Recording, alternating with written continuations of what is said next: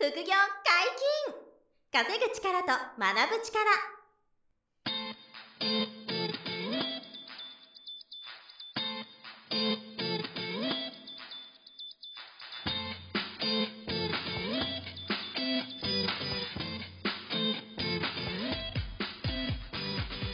この番組は稼げるようになりたいを叶える副業アカデミーの提供でお送りいたします。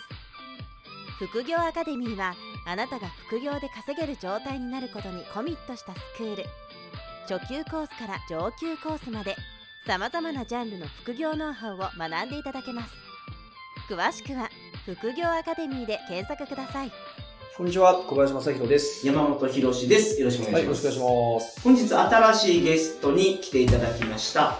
副業アカデミーのスタッフさんで、株式投資講座の認定講師、林さんです。よろしくお願いします。よろしくお願いいたします。はい、お願いします。自己紹介を。そうね、林くんじゃあ、あの、まずは自己紹そうですね。介しても小林さんの、の部下ということですそうそうそう、そうですね。簡単に言うと、まあ、部下っていう感じかな。はあ、もともとはですね、はいえっと、サラリーマンをやってたんですね。はい。で、大学卒業後は新卒でサラリーマンに入って、はい。年収も300万円台で、で、どんで、な業界ですか？えっと、一社目は不動産ですね。で、1年半経って、はいまあ転職を考えてうん、一、回転職をしてるんですね。はいで、次は商社系の医療業界のはい。はい。ところの会社に。全然違うところそうですね。はい。なんですけれども、やっぱりその将来不安っていうのがうんずっとありまして、はい。えーやっぱりその老後資金のことを考えるとか、まあ結婚を考えるタイミングで、はい。年金も不安だったり、はいまあもう経済的な面でダイレクトに言うと、あの不安だったので、でも自分は何からしたらいいか分かんなかったんですよね。はい。会社の就業規則的には、あの、もちろんコンビニとかでうん。アルバイトしちゃダメだよとかはいいうのもあったんで、でも本業以外のその収入うん。を何か作りたいなとはい。思ってた時に、たまたまその、えー会社でお昼休みですね、はい。ネットサーフィンしてたら、あの、たまたまその広告で、はい。えー学長の、はい。あの、マスさんと呼ばせてもらってますけども、あの、一冊目の本が出てきてですね、はい年収ご350万円のサラリーマンから年収1億円になったっていう本が、すごく自分の年収、当時の年収と重なって、すごく親近感を勝手に覚えてですね、はい。もうこれだと、はい。もうすぐですね、買って、はい。え本を読んで、はい。えーこの人に会って話を聞きたいというふうに思って、えー連絡を取ったんですね。はい Facebook のメッセンジャーで。Facebook メッセンジャーで連絡くれた。本を読みましたみたいなね、感じで。そう、はい初めましてみたいな感じで。はいそうそうそ会いたいです相談させてくださいっていうような感じだったんですけれども、はい。そしたら、あの、心よく、はいあの、じゃあぜひっていうことで、はい。まさか返事が本人が返ってくると思わなかったんで、うんびっくりしたんですけれども、あの、それでも、あの、一歩を踏み出して、はい。あの、今の現状を変えたいなとはい。いう思いから、で、えっ、と、すごく、あの、真摯に答えてくださって、はいで、サラリーマンを、まあ、都内の、あの、タワーマンションのラウンジに、あの、呼んでいただいたのはすごいなと思ったんですけども、はい。あの、自分のその現状のサラリーマンは維持しつつ、大事にしつつ、はい。副業やった方がいいよっていうアドバイスを、うん、うんあの、いただいたんですねな。るほで、そこからあの、副業を、えー実践取り組んでいって、ど。はい。えー人生がこう変わっていったっていうような感じですね。どのタイミングでそのスタッフさんになられたんですか？う。あのですね、副業アカデミー立ち上げたのが、はい2017年の8月、7月8月ぐらいなんですよ。はい。で、創業してて、はいで、えっと、その時に人手が足りなくて、うんで、えっと、まあ、その、えっとね、半年前とかかな、あれ？ぐらいには知り合ってて、はい一回会ってて、はい。で、林くん真面目だから、うん彼にちょっとセミナーの受付とか、はい。手伝ってもらおうかなっていうことで、うん、あの、創業してたメンバーがね、5人ぐらいだったんですよ、あの、はい副業アカデミー。その5人で豊洲でバーベキューやってて、はい。そこに林くん来れ、来ない？みたいな。あ、読んだんですか？呼んで、それで、そうだよね。それで来てくれてたんだよね。そうそうそう。う。それであの、その豊洲のバーベキュー場で、はあの、僕以外のメンバーに始めまして、みたいな感じになって、はいで、一旦ちょっとその受付とか、はい。そういうとこから手伝ってっていうのが実は最初なんで、はい。もうまさかそこからあの、その株やるとか、はい。当時全く持ってなくて、ね。むしろちょっと株とか嫌だったでしょ？もう否定的でした否。定的だったよね。正直ギャンブルだと思ってたんではい。はい。その株で収益が取れるなんてっうん。ていうような、もう、とにかく周りの、あの、元いた会社の人とか何千人という規模の中で、はうまくいってる人がいなかったのい。で、んすごい斜めから見てました。はい。はい。そうだからそれで最初はなんか手伝ってもらってたんですよね。サポートスタッフみたいな。はい。はい。で、えっと、いつぐらい、いつくらいから。だんだん、まあ、真面目だから、はいすごいちゃんとコツコツやるんで、はい。で、やっぱりこう、思った通りだな、みたいなうん。感じ、見込み通りだなと思ってて、でもなんかこう、結構、あの、な、なんですよ。不言実行タイプというか、はい。あんまペラペラ喋らずにめっちゃ行動するタイプだったから、あこれはいいなっていうことで、だんだんこう関係値が深まってって、はい。で、2018年からセミナーの司会とかだっけ、はい。を、あの、やって、セミナーのその司会を、そう、あの、受付とかじゃなくて、はい。事務裏方じゃなくて、うん。もうフロントで司会し、したりとか、はい。あの、講座案内とかをするのを、ちょっと、あの、僕がやってきたやつやつを、彼が覚えるようになっていき、そこであの、山下圭君っていう、うちの株の講座の先生のセミナーの受付司会とか、あの、講座案内をかなりやるようになっていって、で、あれだよね、その、彼の話とか、株の思考とかう、んテクニックとかを聞いてるうちに、えっ、と、だんだんその自分にもこう、浸透してきたというか、うん。でも実際さ、現金使取りするまで結構時間かかったよね。かかりました。半年ぐらいかかりましたね。そうだね。山下さんに出会ってから約半年後に、やっとお金を実際にはい証券会社開いてうん。運用して、そうじゃあ、本当に今までやったことなかったんですね。全くの未経験です。はっきり言ってど素人でしょ。ど素人ど素人。ゼロですよ。うん。全く、むしろあの否定的だったのが、はい。はい。半年ぐらいに聞いてて、はい。これはってなってきて、で、今はどれぐらいの投資で今は初めて2年ぐらいになり ?2 ます。年ぐらいで、はい今ちょっと実績の話を収録前にしてましたけど、はい先月ぐらいは、やっと100万円超えるぐらいに。すごうん2だから、そう、2ヶ月連続で月100万超えしたんですよい。ね。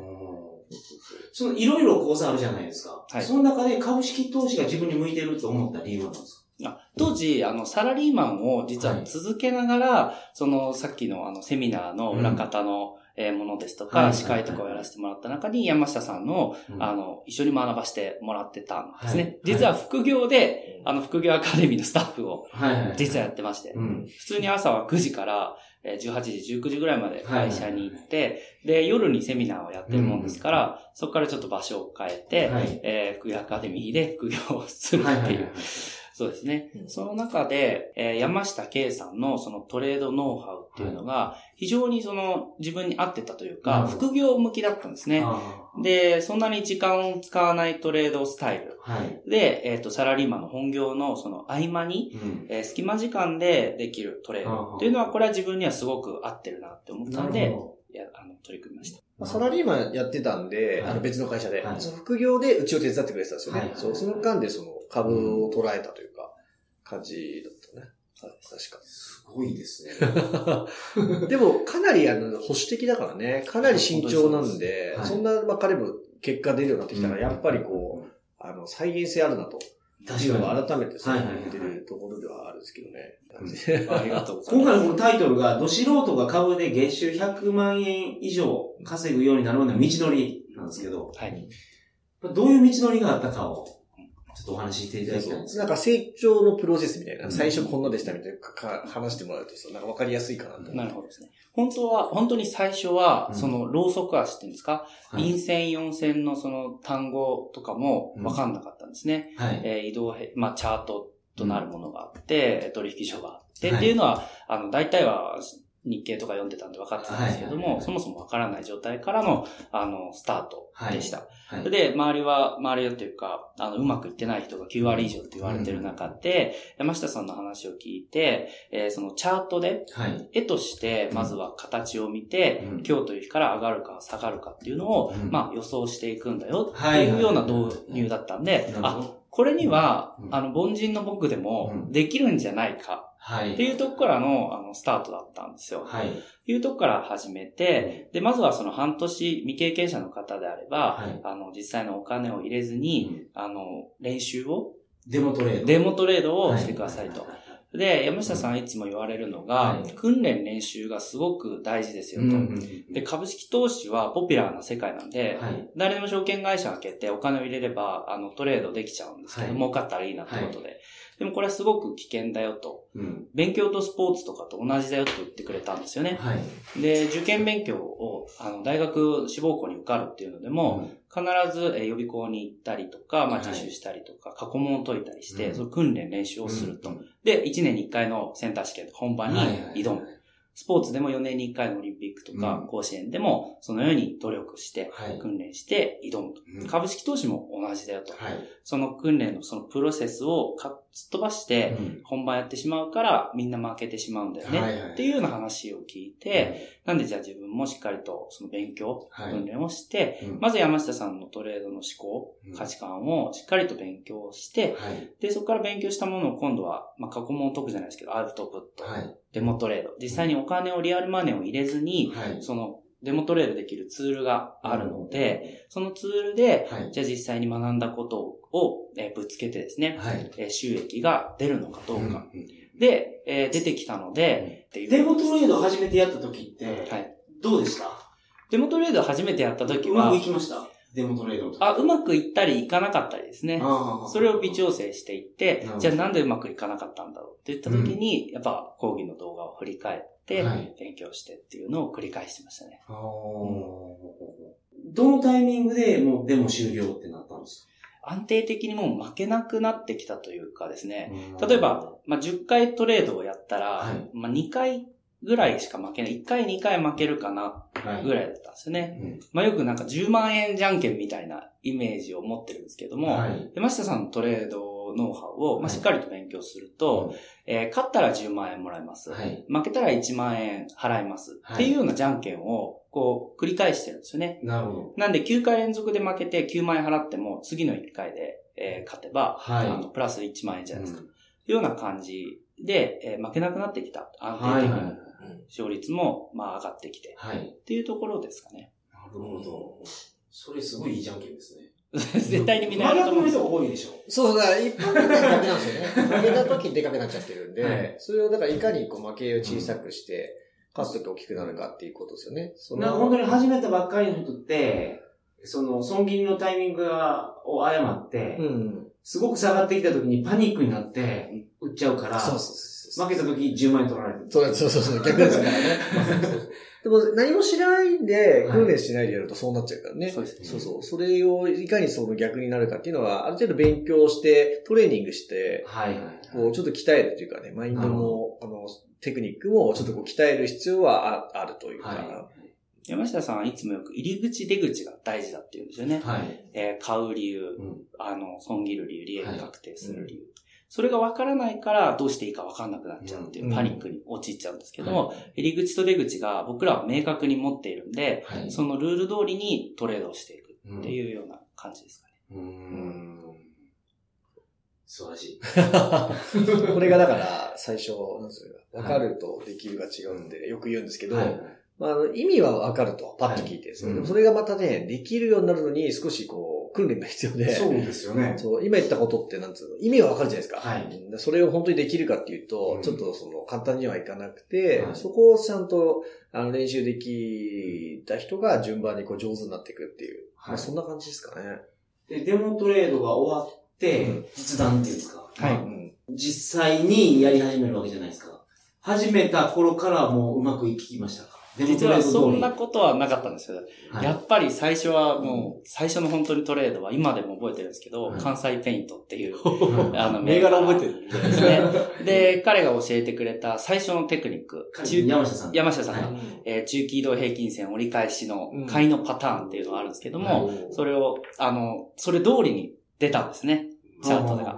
そう山下さんが言ってた状況が、形になってそうです。形になって出てきた出てきた。これだって思って、はいえー当時40万円ぐらいだったと思うんですけども、はい100株で。うんなんで、えーそれ分100株買ってですね。うんで、翌日ちょっとドキドキしながら、ちょっとね、寝れなかった記憶があるんですけど。一番初めは、めっちゃ半年準備して一発目50万引き出して40万のやつやったらそうかもしれないです。眠れないかもしれないですね。気になっちゃう。めちゃめちゃ怖かったですね、本当に。50万円がなんか40万、30万になっちゃうんじゃないかな。そんな、あの、記憶があります。はい。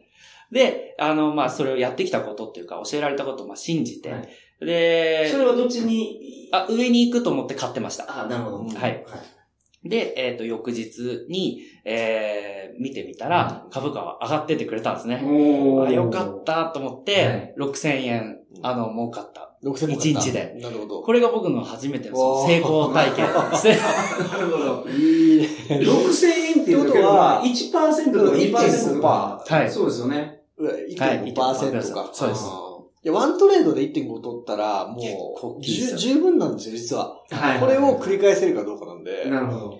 これをなんかすごいね1.5%はすごく大きいんですけども、ゼロ金利時代に。はい。6000円って見ると額は小さいんですけども、うんこの金額で見ない方がすごくいいなっていう、今思いますああ、何パー、なんですか、抜けたかっていう。ね。そうですね。額面はね、気にしない方がいいんですよね。あの、しちゃうんですけど、いついついしちゃうんですけど、なるべく額面にとらわれない方がいいよって。まあ変動率ですね。うんある地点からどれぐらい変動したのかっていうところを着目します。うんなるほど。で、その一発目は大成功。そう、なんとか6000え、そこで6000でも利確したんです。もうすぐ理解しちゃいました。そこで、なるほど。彼でもね、利確早いんですよ。だから、損切りもね、利確も早いよね。うんだから、ずーっと持つっていうよりは、はいパッパッパって終わらせていく感じです。今もそうだよね。今もそうです変わらないスタイル。僕はそれでけど100結構万円いくってすごくないですか？そうそう。その進化のプロセスをそう説明してほしいよね。あなるほどどうなったの？で、そのまあ6000円儲かっはて、やったと。うん。で、その時はその本業以外に、そのトレードにかかった時間っていうのは、もう本当に数分だったんですよね。はい。本当にトイレに行って、えー、トイレの休憩時間に買うっていう注文ボタンを押して、はい利益確定まで。うんなんかかかった時間は、まあ3分4分ぐらいで、6000円が生まれたっていうのは、本当になんか尊いなっていうか、はい。あの、はすごいって思ったんですよね。で、もちろん調子に乗るわけですね。はい。調子に乗って、えっと、次の日も違う銘柄でトライをしてみたら、それは、待ってください。その、はい山下さんが言ってた、はいなんたらかんたらにはハマってたんですかあもちろん別のルールに。いあ、あの、同じ中期移動平均線折り返しっていうのなんたらは、かんたら。や、いろいろあるんですよね。いっぱいあります。そその中の一つのパターンには、ハマってはハマってたんですね。そうです、そうです。二つ目も。はいなるほど。それ通りにちょっとやってみたんですけども、まあ、うまくいかなくて、はい逆に今度マイナス1万円だったんですよ。うんだから2日間合計でマイナス4000う円。んわーっと思って。お辛いね。辛かった、辛かった。そこで、そこでまた損切りしたんですか？すぐ損切りしました。うわ、そのすごいな。ルール通りにまあ逆の色が出たら損切りっていうのがあったんで、はいえーすぐ損切りをして、はい。だけどもよくよく振り返ったら、そこはまあ、同じそのルール通りテクニックのその、にはパターンにはまってたんですけれども、勝ちにくいパターンだったんですよね。はい。後々その振り返って聞いて確認したら。だったんで、まあやるべきところと、まあ取捨選択ができてなかったっていうところが反省点だったんですけども、なるほどこれよくあるパターンですね。あの、なんか、うんと、習った通りやってるつもりが、はい振り返るとなぜか全然違った変なことやってるっていうのが、最初の頃は結構多いと思うんそうって、ですはい。なんでここでやったんだろうみたいな。全然教わった通りじゃなかったって、後で気づくみたいな。はい。結構ありますね、それは。なるほど。他にもいろいろあるわけですもんね。だって株って。まあ、今回はどこの銘柄かわからないですけど。ああ、他にも銘柄他の会があった社も。あ、それはもういっぱい、もう、もものすごい。いっぱいあって、その山さんの言う、A パターン、B パターン、C パターンに当てはまってるやつもいっぱいある中で、そうです選んだわけでしょ。はい。その選んだやつが、その、まあ、あんまり良くなかった。そうです。これで、なんか、挫折しそうだけど、そこで折れなかったのはなんか理由があるの？それはもうな、諦められないものがもうあるからですね。そうですね。どうしても、その、株じゃないですけれども、資産形成、将来のそのお金の不安っていうのを、えー払拭したいっていう思いからうん。副業を始めたので、えーその、なんていうんでしょう、多少の損切りというか、はもう全然、痛くも痒くもないと言いますか、うん。目標は違うところにあるので、それを達成するために、いや、いや、もっと頑張ろうというところをその時点でそのデモトレードと違うなっていうのはもう感じましたか？いや、デモトレードとはやっぱり違いましたね。本当は、あの、株価は、あの、見ない方がいいんですけども、チャートは。こう、値動きが9時に始まって15時はこう、上がったり下がったりするじゃないですか。見ちゃいけないんですけども、最初はもうずっと見ちゃって。いわゆるザラバをもうこうずっと、1円上がった、気になっちゃってね。2円上がったみたいな。見ない方がいいんですか？見ない方がいいでそう、すねあ、。なんで、あれそれ前山本さん言わなかったでしたっけ？ザラバは、なるべく見ないようにっていうのを、あの、最初は特に皆さんにお願いするんですよ。あ、ザラバっていうのはその、そう、午前中？そう午前中から午後2時半までは見なくて、で、2時半から3時で見て、ジャッジしましょうっていうのを言ってるあそうなんですか？そうそう。じゃないと、そのもうね、精神的に不安で、はい。あの、上行ったり下行ったりを気になっちゃうんで。もう9時から見てますわ。僕らもね、慣れてきたら、全然ね、朝見たりとか全然するんですけど、まあ、それでうろたえなければいいんですけどね。なるほど。うん、でも大体2時半から3時で落ち着いたところで、はいはいはいあの、今日何するか何もしないかっていうのを、あの、決めると。いうのが、あの、良くて、大体そのち、ザラバで見ちゃうと、はいもううろたえて損切りしちゃったり、えー全然ルール通りできないことが多いんですよ。なるほど。ルールを守れなくなる。はいはいうんあの、焦っちゃって。はいそうそう。だからそうなんないようにっていう意味で、そうそう。ザラバ見ない方がいいと。これは一つまた勉強になりました。あ、そう。そう。結構大変ですけどね。見ないの大変ですけどね。はいそうそう。でも、それを最初は特にいいかなと。で、まあ、あの、まあ、失敗もしながらだったんですけども、まあ、諦めずに、はいもう一回山下さんのその講義の動画を、あの、見直したり復習して、で、デモトレードもう一回して、負けたら必ずデモトレードに立ち戻るんですよね。なるほど。あ、そうなんですか。そのまんまた次、まあ、やりたい気持ちをちょっと抑えて、で本当に反省して、バッターボックスに立つ前に、もう一回素振りを、あ、もう一回そうですね。まあ、いい、だとおっしゃる素振り。を何回もやって、はい。よし、これでいけるとなってからはいまた次のバッターボックスに立つと。そうです、そうです。ゴルフと一緒。ゴルフもそうですよね。そうですよね一。回、アドレスそう、やばい、そう、ショット打ったらアドレス外して、もう一回ね素振りしてからって、みたいな、似てますよね、感覚がすごい面白い話なんですけど、もうお時間なんですよ。ちょっと続編はちょっと。続編を。どうやって100万までいったかって話をちょっとしましょう。まだまだ続きますもん。だってこれ、はいトレードまだ2回しか終わってない。そうですね、まだ、まだマイナス4000円。まだ負けた状態だから。そうですね。じゃあ次回、はいこの話の続きをやっていただきますので、よはいろしくおはい、お願いします。します。副業解禁、稼ぐ力と学ぶ力、そろそろお別れのお時間です。お相手は、小林正宏と。林亮と。山本博史でした。さよなら。さよなら。